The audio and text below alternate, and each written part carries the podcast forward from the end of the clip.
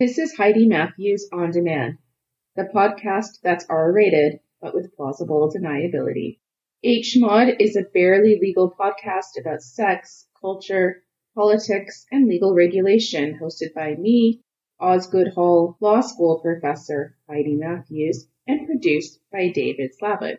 In this episode, David and I chat with video game enthusiast and expert Alfie Bown. Alfie is a lecturer in media at Royal Holloway University, London, and author of The PlayStation Dream World, published by Polity in 2017. David and I are particularly excited about this interview because it asks difficult questions about the relationship between video games themselves and also online gamer culture when it comes to alt-right extremism, including the terrorist attack recently in Christchurch, New Zealand. I, in particular, learn a lot about online culture, including who PewDiePie is. And Alfie is very generous in his analysis. I think it makes sense to listen to him explain the situation for people who are deep into the gaming culture and also those of us who are sort of on the outside looking in. As a result of a conversation we had with Alfie, and those are his words, he actually wrote up his thoughts on the relationship between far-right extremism and the influence of the gaming community in an op-ed that he published on March 25th in Truthout, which we'll put in the show notes. In the op-ed, Alfie writes, quote, "We know that PewDiePie is not directly responsible for the mass shooting, just as we know that games themselves do not cause violence or school shootings. Nevertheless, there is a connection between gaming, far-right extremism, and the, quote, mainstream influencers with whom their jokes and arguments intersect." I, in particular, really appreciated how Alfie gets into the sort of weeds when it comes to the relationship between irony, humor, and really problematic and serious right-wing political affiliations. The interstitial you are about to hear takes the audio from a pretty hilarious tweet in which an egg is walking down the runway, and the tweet itself was referencing, of course, Egg Boy's egging of Anning's head in Australia following the Christchurch massacre as a sort of act of resistance. All of that will be available in the show notes as well. Here is David and my conversation with Alfie Bown. Enjoy. Hey, sweet. Let me introduce you to my friend. Her name's Fashion. Fashion. She's always my plus one. Fashion. And what? Her name's Fashion. And what? Fashion is just not too tight to you. Legs for days and inseam you should fear. Her name's Fashion. And what do we do with fashion? Pose.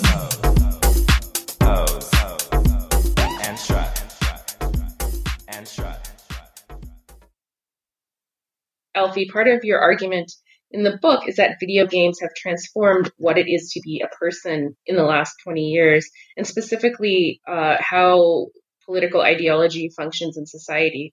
And so in light of the recent massacre in Christchurch, New Zealand, where this Brenton Tarrant went on a rampage in two separate mosques, and various corners of the internet have attempted to sort of link what he said and did during the massacre and also in his manifesto, and then also the way that the shooting itself was sort of broadcast as a interactive sort of viewer event on the internet. People were wanting to make this link now between alt-right violence and sort of gaming and internet subculture, and so that's why we have you here. So I just to start off, my card's on the table for everyone. I don't game. Minesweeper, the three of us have determined, is not even a game that's still available, even though I pretend to do it sometimes. Showing your age there. I've never played Thanks, David. You're older than me. I've never played Candy Crush in my life, so I apologize, Alfie. I'm, the worst possible interlocutor you could have from that perspective, but I'm hoping that some of my listeners also don't know, and so we could just kind of start really at a basic level. When you talk about gamer culture, I want to know what you mean by that, but I also want to know why it's important for those of us who may not have thought of ourselves as part of gamer culture. Mm. All right. Well, thanks for having me on, and it's lovely to chat about it.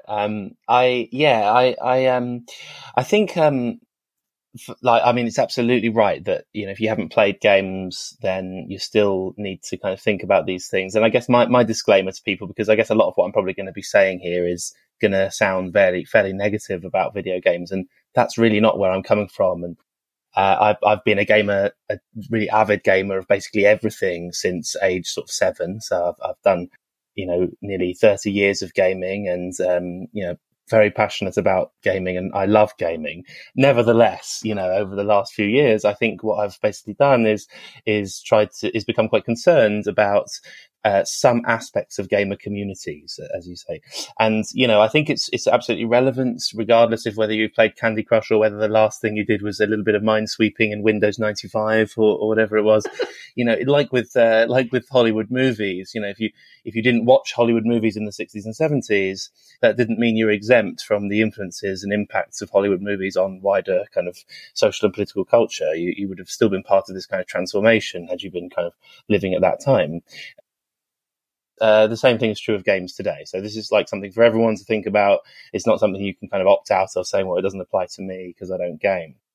So to kind of think about your question, I think what really I've done in a nutshell is think about the connection between alt-right violence, misogyny, and the history of video games. And I think, there's a lot of things I've done and said in the time of working on that, which I kind of think were fairly naive and which I've kind of learned from. But I think where I still, stick to my early conviction is that I was kind of brave enough to say that the games themselves have something to do with this.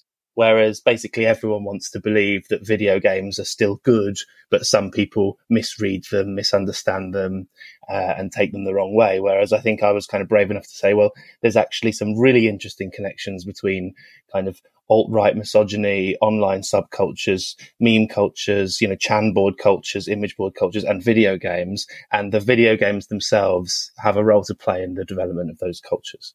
And that kind of argument has obviously, as you can imagine, got me kind of into a lot of trouble with both the kind of far right and with the kind of, liberal Twitterati and people like that.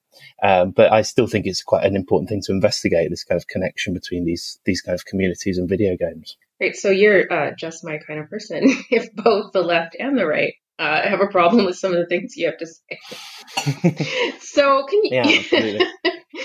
So I think part of your argument revolves around the idea, and I'm taking this from an interview that you did, published in the Los Angeles Review of Books, and we'll put links to all this in the show notes, but you talk about this idea of a new subjectivity, and this idea like that the gamer presents its new subjectivity. And I know that methodologically you bring in psychoanalysis, but also because you're quite directly interested in talking about political ideology. You also want to make that link. So there's something going on here about a new subjectivity, and then that new subjectivity for you is profoundly linked to a sort of shift in the way that political ideologies get rolled out. I'm just wondering if you can put a little bit of meat on the bones of that, or offer an example of what you mean. Yeah, okay. Well, I mean, it's difficult to kind of say precisely, and I guess this is what I was trying to hit at, that like, video games are transformative of how we see ourselves. And I think this is why I use psychoanalysis in the book, is to think about how the relationship between video games and desires and things like that. And I think maybe the best way to kind of approach this is that this kind of argument, and it goes, you mentioned the recent horrendous shootings, and this in New Zealand. And this is very interesting that yet again you've got this, this person, this individual who associates himself with the far right, referring to video games. I think he specifically refers to some video games, and specifically refers to PewDiePie, the kind of YouTube gamer. And I think this is really, really interesting. And it goes back to this kind of long-standing argument about the relationship between video games and violence, which is kind of essentially a quite boring argument that people often kind of rehearse, like the question of whether video games cause violence. This has been running since years and years ago. And then the kind of counter-argument to that that's usually given is that video games actually provide an outlet for people's violence. And that's been made by some pretty interesting people who I like. The German philosopher Robert Fahler is one of the people who have made that argument. But I personally think it's an utterly stupid argument, because the idea that video games provide an outlet for already existing desires, it relies on the idea that these desires are kind of natural and there in the first place, that basically the desire to go out and, whatever a video games allow you to do is essentially rape and pillage. The implication of the argument is that those desires are already there, and it's safer for people to play them out in the video game space than it is for them to do it in real life. So it actually prevents people committing violence in real life because they do it in the game. Like, in a really weird way, we're seeing this exact video game debate, which is actually from the 80s. We're seeing it repeated with sex robots today. I was just going to mention that. I was just going to say, you will remember the van massacre in Toronto in April of 2018. And then afterwards in Toronto, there was, this massacre, sort of because it was in the name of misogyny, et cetera, sparked a big debate about, the redistribution of sex via mechanical means, namely sex robots. There was a plan in the city of Toronto, where I live, of course, to actually open the world's first sex robot brothel. Oh, yeah, I wrote about this, I think. Yeah, and then it subsequently got shut down for municipal zoning reasons. So obviously a pretext for but thank you. So I was just going to say, what are the analogs here in it as well, because it's a core part of this alt-right political sensibility, and misogyny, in other words, is a core part of that orientation. Yeah, so go ahead. And a really core feature, and I think that what I was saying is that this argument's it's been repeated. It's absolutely connected to this kind of virile male, and the argument that's been made about sex robots is basically a kind of parallel of what I described just now, that like some people think that the problem is with, like, there's a campaign against sex robots. I forget the academic who heads that, but there's an academic who heads something called the Campaign Against Sex Robots, and they want sex robots abolished because They think that men will practice kind of violence on and domination on the robot, and then that makes them more likely to go and enact it out in the street on women and children out in the street, And then the other argument, some other academics have kind of kicked back against that and said that on the contrary, people are going to commit less attacks on women and children because they can unleash some of those fantasies on the sex bot. Now that's exactly the same as the two arguments about violence and video games, and they're all wrong because they all kind of presume that there's already a natural desire to enact these kind of things on violence, and they have to go here or there. Right. In fact, I prefer the earlier argument, which is that video games cause violence or sex robots cause violence. I think it's stupid in some ways, but at least it acknowledges that these pieces of culture play a role in the levels and amounts of violence, for example, in society, which obviously they do, although in other ways it's kind of stupid to say that people go out and copy these things. It's obviously far more complex than that. So what I thought my starting point with this kind of whole idea of working on video games was to say that, okay, there's a correlation here. There's not a causality. It's not that video games cause violence. It's not that video games cause people to be right-wing. But there is a correlation which is more complicated than that and worth investigating. And this is exactly what happened recently with this shooting with PewDiePie. PewDiePie issued this statement on Twitter saying, "Oh my gosh, I'm so..." Can we just stop for a second and tell people, because I just discovered this weekend who PewDiePie was. Actually, it was funny. She was PewDiePie? So who's PewDiePie? Well, he's the biggest self-made YouTube star in history.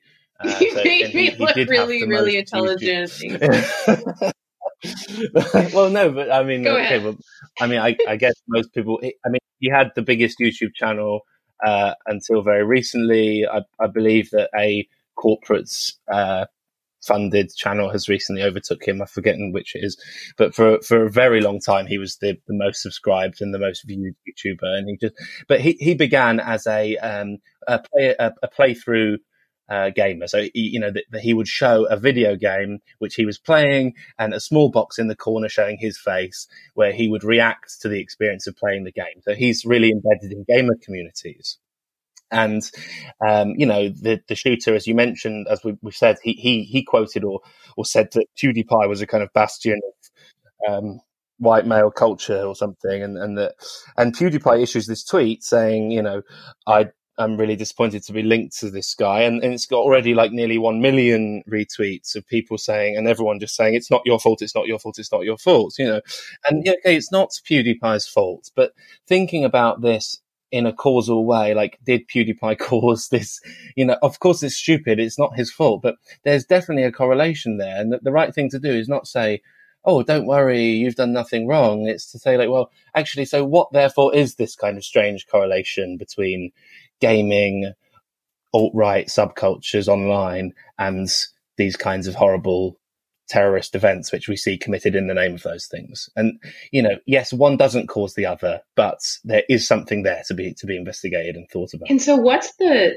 I know that this is obviously the hardest question and is going to be the meat of, you know, your actual text, but you do talk about the sort of the intimacy of the gaming experience, the sort of emotional and affective transformation that can happen.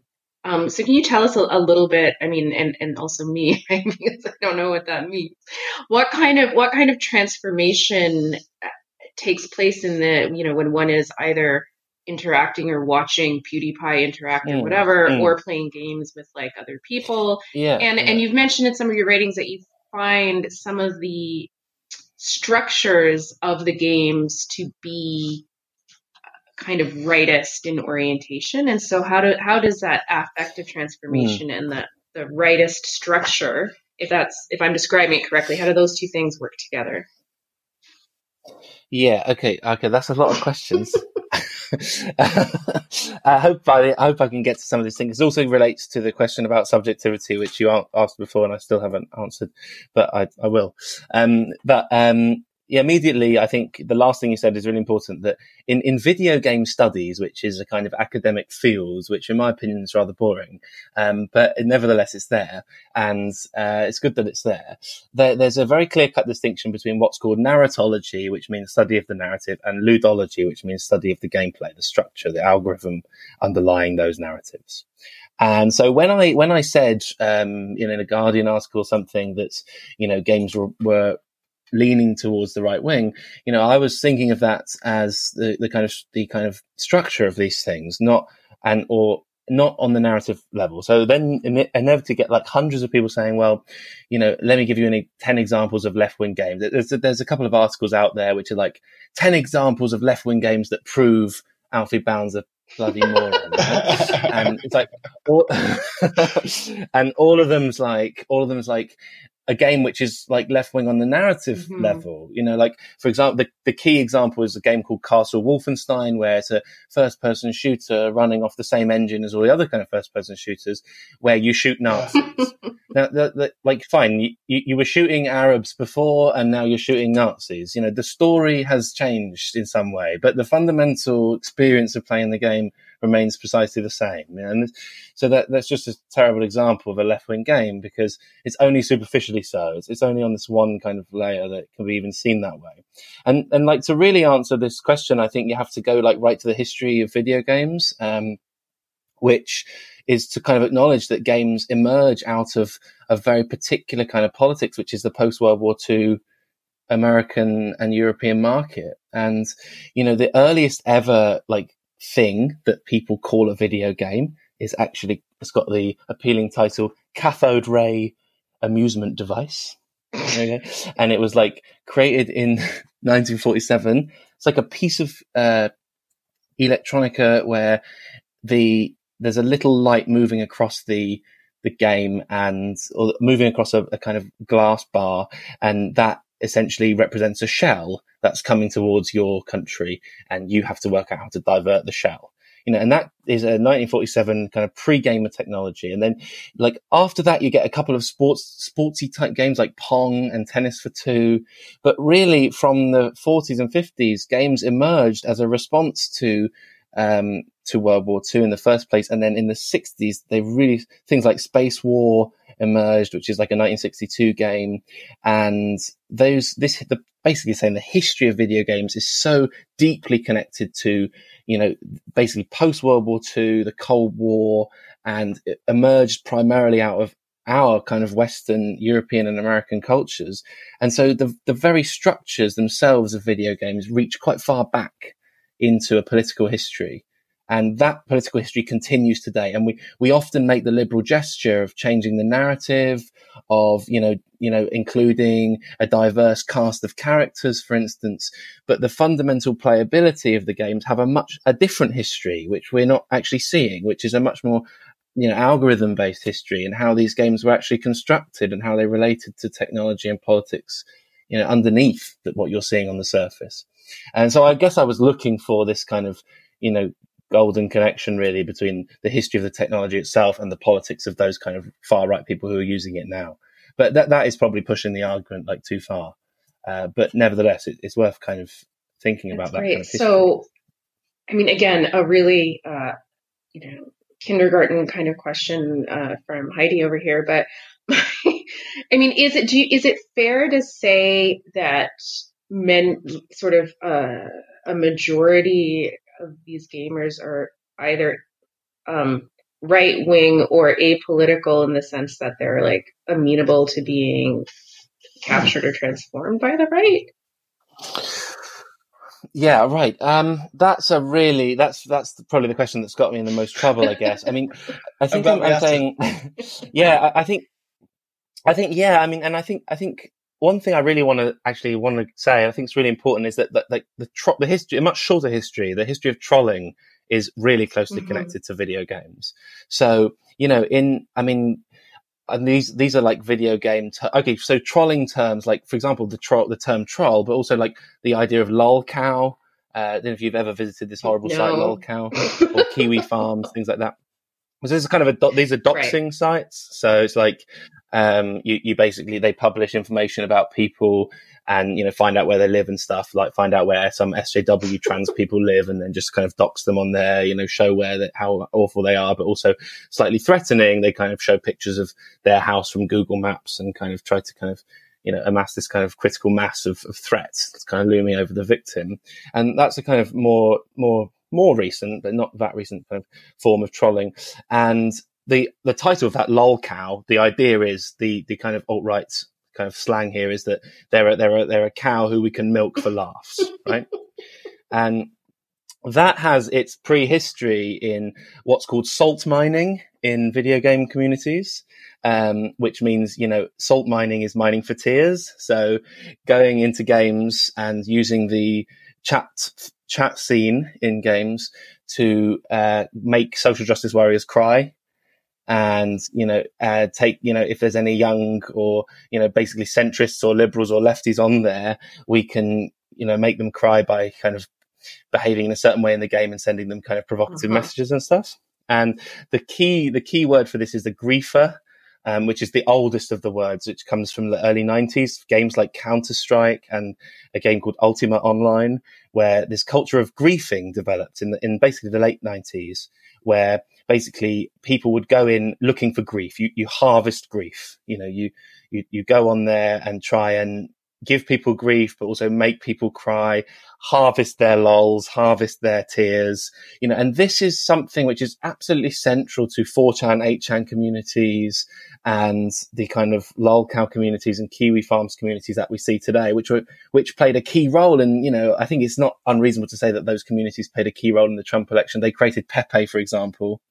And so for me to say that they've got a prehistory or a joint history with gamer communities, I think is actually really important that people kind of recognize that. So to answer your question directly, no, not all men who play games. You said men. Are they mostly men? Most of them are, but they used to be. They used to be. Now, I think it's now like 43% of gamers are women, but those figures are difficult because some of those, these are a particular set of games, I guess, where it's still very misogynistic cultures.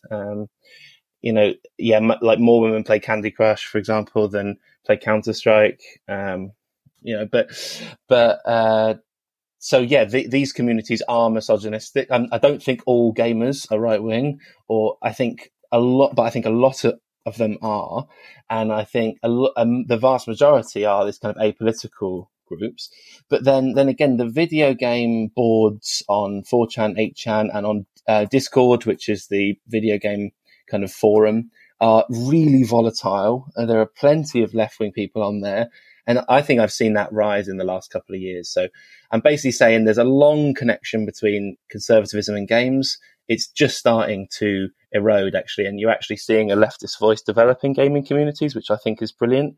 And so yes, there's a history of games being right-wing or apolitical, but it's about to change. That's great to hear. Now, that's really great to hear. I wanted to ask you about this question. Is that, one of the things that's come up in the last week, in addition to this terrible shooting, was the idea of meritocracy.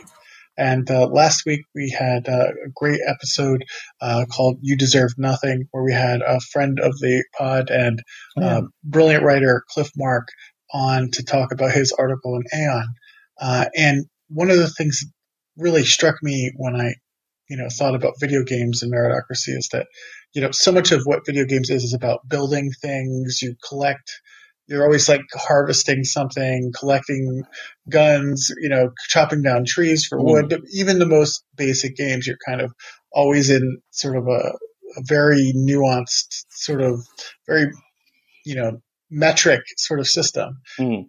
How much, one of the things that I've seen on Twitter that someone posted, a friend of the show posted, was the idea that meritocracy and white supremacy are kind of inextricably connected. How does that sort of neoliberal idea of leveling up measure up with the idea that white culture is better, or, sort of Western civilization sort of narratives? I mean, I think you've almost answered the question in your question, but yeah, I mean, it's very interesting to connect this kind of renewed attention to the question of meritocracy with gaming communities, which are often based on that. I think it seems like what you're suggesting is that the culture of meritocracy could be kind of fun if it is a kind of evil neoliberal myth sold, which I think it is, then isn't the whole of the video gaming world constructed on that basis? Yeah, I think that is it. And I had never thought about it that way, because I've enjoyed a lot of video games. I've dabbled in the MMORPGs over the time. I think that's the right acronym. And I've always kind of liked, from the back in the days when you could do Civilizations, Sid Meier's Civilizations, which has got its own problems, It's kind of what's the game? It's sort of imperialism writ large. Mm. It's another one of those games where I kind of gesture towards, where it's like you can choose to play as a communist state, but in order to succeed in the game, you have to obey the fundamentally capitalist principles. It was interesting because, and also in that game, there is a real twist towards. Like if you switch to, this is a little inside baseball if you've ever played this game, but it's a pretty addictive game. But if you switch to, they view politics as a technology. Essentially, when you integrate a new politics into or a new political system into your civilization, you will get boosts, just like introducing the internet or introducing the printing press. But that in itself is a sort of capitalist city. Yeah, and I think what's also super interesting about, I mean, one thing is the meritocracy and the idea of leveling up. The other thing your question gestures towards is concepts of collection and Easter eggs and that. Like Easter eggs which in video gaming, Easter eggs are like things you collect, which are like hidden references. And that's a little bit like leveling up, but you're not actually rewarded in the same kind of way. It's more like you're given kudos on a forum for unlocking such and such an Easter egg. Like, you know, it might be just that you're playing a game and you're playing, say, a first person game. You walk past a wall and there's a poster, and the poster is a reference to something else, which is an influence to the developer of the game. And then you post that on a forum and you get kudos on the forum for posting it, but you're not directly. It's really great that you brought that up, because I think that one of the things I've seen in this manifesto, and I've read far too much of it to have a good day. But there were Easter eggs essentially in the manifesto that led back to sort of gaming culture and some of these memes. Even when he was arrested, he flashed the OK sign, which essentially has come out of the chans as a at first it was a joke about being a white supremacist sign, and then it was a white supremacist sign. And how much do you think that these idea of Easter eggs is actually helpful for right-wingers? Because, you know, it is all about secret symbology. Yes. Yeah. And look, I absolutely think it is. And this is why I came down hard on Ready Player One when I wrote about that in The Guardian, because, you know, Ready Player One is like the Hollywood glorification of Easter eggs. It's like Spielberg does a film about Easter eggs. How many hidden references can you get? But as you're saying, you know, what is Easter egg really? It's the way Jordan Peterson is able to come across to his many of the unknowing people who watch him as a kind of reasonable centrist, while sending specific kind of points of reference to kind of further right communities so that they also know that he's actually backing them up in the more centrist kind of more mainstream sphere. You know, so yeah, I mean, the Easter egg itself is a tactic of the right, and it also emerges from video games. And, you know, it's not that video games are to blame. Again, it's a complicated emergence of different things at the same time. But yeah, I think Easter eggs is a tactic of the right. You see that very clearly in someone like Peterson, and to just kind of to think of that as a sort of subcultural coolness, you know, I just was really into those comics in the 80s. It's just being blind to the kind of politics of all those kind of forms. That's so fascinating today. So speaking in terms of sort of try and tie all this together, forms of the video game culture, its connection to internet subcultures that are on the right, and the way that both of those sort of symbiotically produce a certain sort of speech environment, right? So the idea would be something like... I mean, I'm just riffing here, but the idea would be something like the way that we communicate is actually, the way that we politically communicate has actually been changed by two realities. That's something that, for whatever reason, the right seems to be doing better.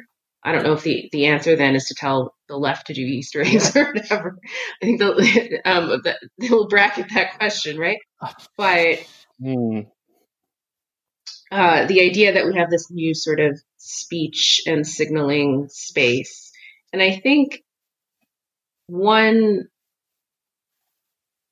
a law professor, so I'm always thinking in terms of policy, not because I think that's coming up with a new law answers anything, but because we have to be critical of people who take that approach to these social problems as a kind of knee-jerk reaction.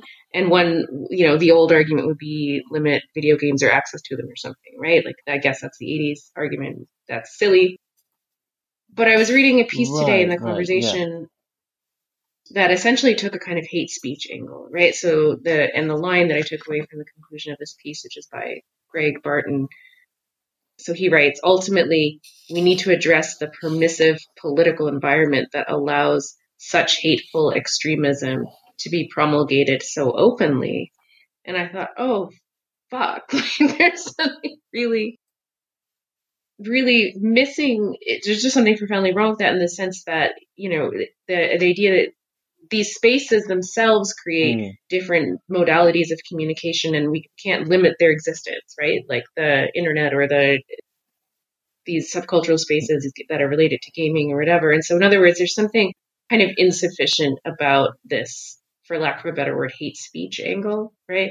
So the idea that we're just, you know, we don't have strong enough rules on all of these platforms that, you know, so we didn't take down this Christchurch terrorist video soon enough or whatever, right?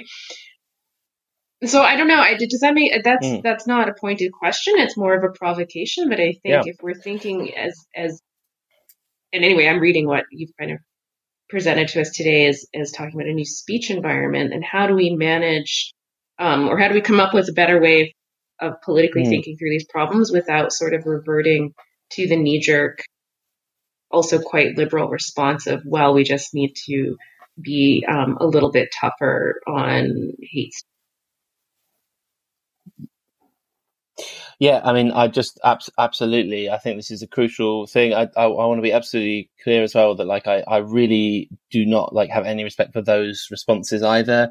Like the idea that we should opt out of gaming or, you know, for, as you say, limit the amount of time people spend in these communities. That is totally the wrong way to go about this. You know, the gaming industry, as you probably know, like it's taken over from the movie industry in 2017 as the biggest. It's here to stay, whether you like it or not. And the only way for the left to negotiate that space is to be part of it. You know, falling back into these kind of liberal arguments about, you know, what damage video games do or limit them, you know, it's ridiculous. And, you know, I think this is also of technology in a much broader sense, like, and maybe this is actually something more similar, more that you and I are both working on a similar thing in a certain way, although you don't do gaming. I'm now doing this kind of study of like technologies of love. So it's basically surrounding the concept of gamifying love. So I'm looking at like these bizarre things like sex robots, but also like things like Trump.dating and, you know, the structures of the algorithms of IAC who own the match group. So like the structure of Tinder and, you know, what kind of algorithms do these and how do these websites use data to connect people in the sphere of love? And, you know, most people on the left respond exactly as you described with this kind of nostalgic, like, well, you know, we need to not use those sites. We need to have love outside of data. We need to go back to when people used to just meet and get on. And that was just how people met. And that was more pure. And so somehow better outside technology. And that is completely the wrong way to think about this. Like the only way for the left to survive in the kind of political future is to kind of think about technology as something we can use. You know, the question is how to build a left-wing dating site. And you just, as an aside, you asked before, you know, should the left use Easter eggs? No, it's not like that. And it's a question of like, instead of using this model, how could we use another model? Like in the case of dating, you've seen this site, like there's a site, like I'm not even 100% sure if it's real. It's called Redyenta. It's like a dating site for like commies and socialists, like people like us. I think it's you know, a troll. I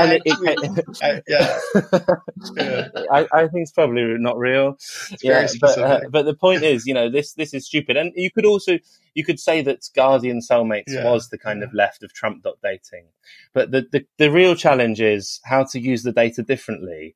Not how to do what the, you know, and how to use the technology differently, not how to do what the right has been doing with it, but how to like actually repurpose it in interesting ways. And I think in, you know, there's a lot of ways in the dating sphere, but also in video games, it's really promising. As I kind of tried to say before, I think you're seeing some really interesting left-wing involvement in the video game industry, on the production side, on the journalism side, and on the gamer side, on the community side as well. And that's really growing. And that isn't based on mimicking what the right have been doing with those communities. It's just based on doing its own thing. I think that what I like about what you're saying is that, and I say this all the time, is that if there's going to be a left project, and whatever that means, moving forward, is that there has to be an idea forward that it cannot be just nostalgia. You can't just say, you know, quote, you know, it can't just be like, Leningals 666 or whatever on Twitter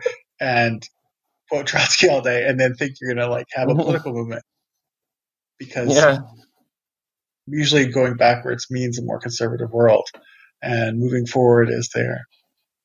Yeah, exactly. And it's really weird, isn't it? That like right now on it seems like in both those examples, like the example of gaming and the example of like dating and online relationships, like you're basically seeing it's actually the left who is the one saying, listen, we've got to go backwards to a kind of I don't know, some kind of, I don't really see very often at all, like somebody saying, actually, this technology could help us. And I think if we don't, do that, then we can ensure that our future is defined by the right. Exactly.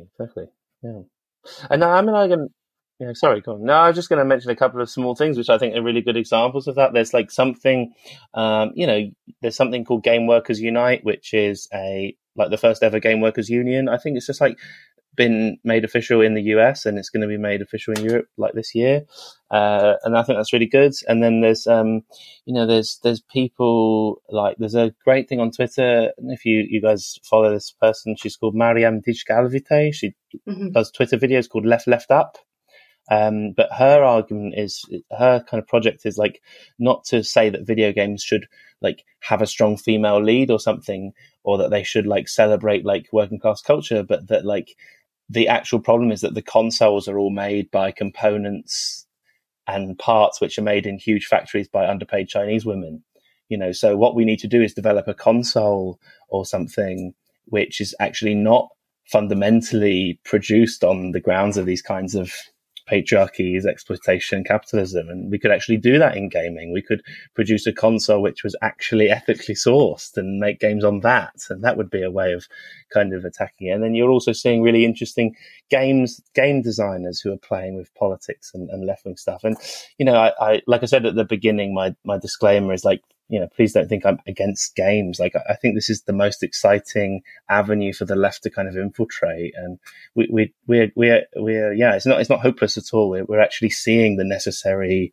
attention to gaming on the left. And I think it's a kind of bright future. So for it, I'm definitely having you back to talk about algorithmic sex.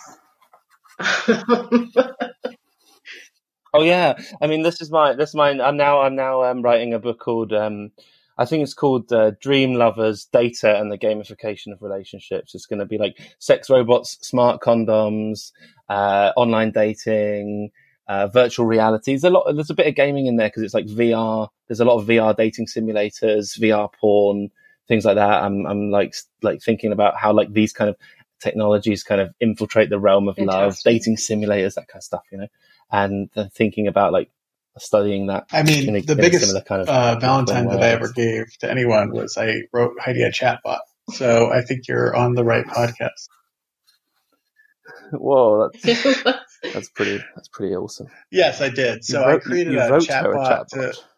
Yeah, so like I said, we hear more about this. I created a chatbot that was called the Heidi Matthews on-demand male discourse bot, and it was essentially to deal with the commodification of communication and the way men deal with women online and how they demand their time, their responses, and their attention. And it's quite a bit of a troll. There are Easter eggs in it. That you will see, some of them more personal and more, a little more inside joking than other. And I'll send you that after the show. I'll post the show live. Oh yeah, please do. That's like, I think Absolutely. You should keep this bit in the podcast.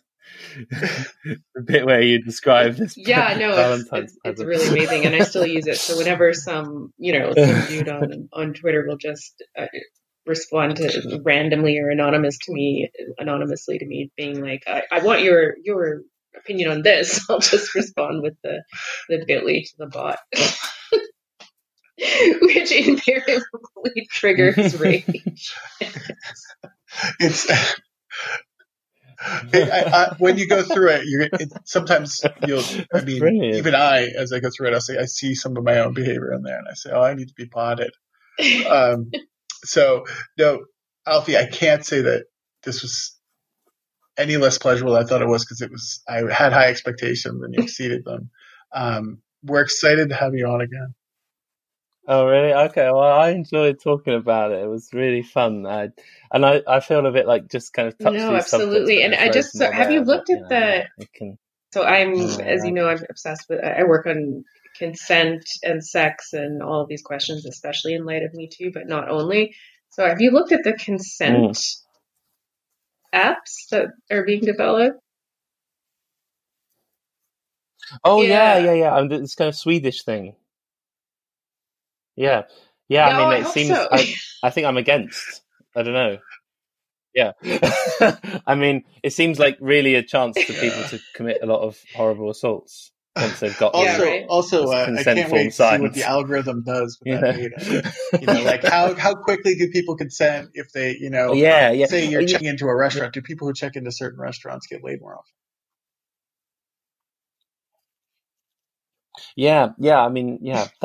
That is just mad. Yeah, that would be good stuff to. No, I think absolutely. All the love stuff is another topic, actually, for sure, really a good one. If you'll come.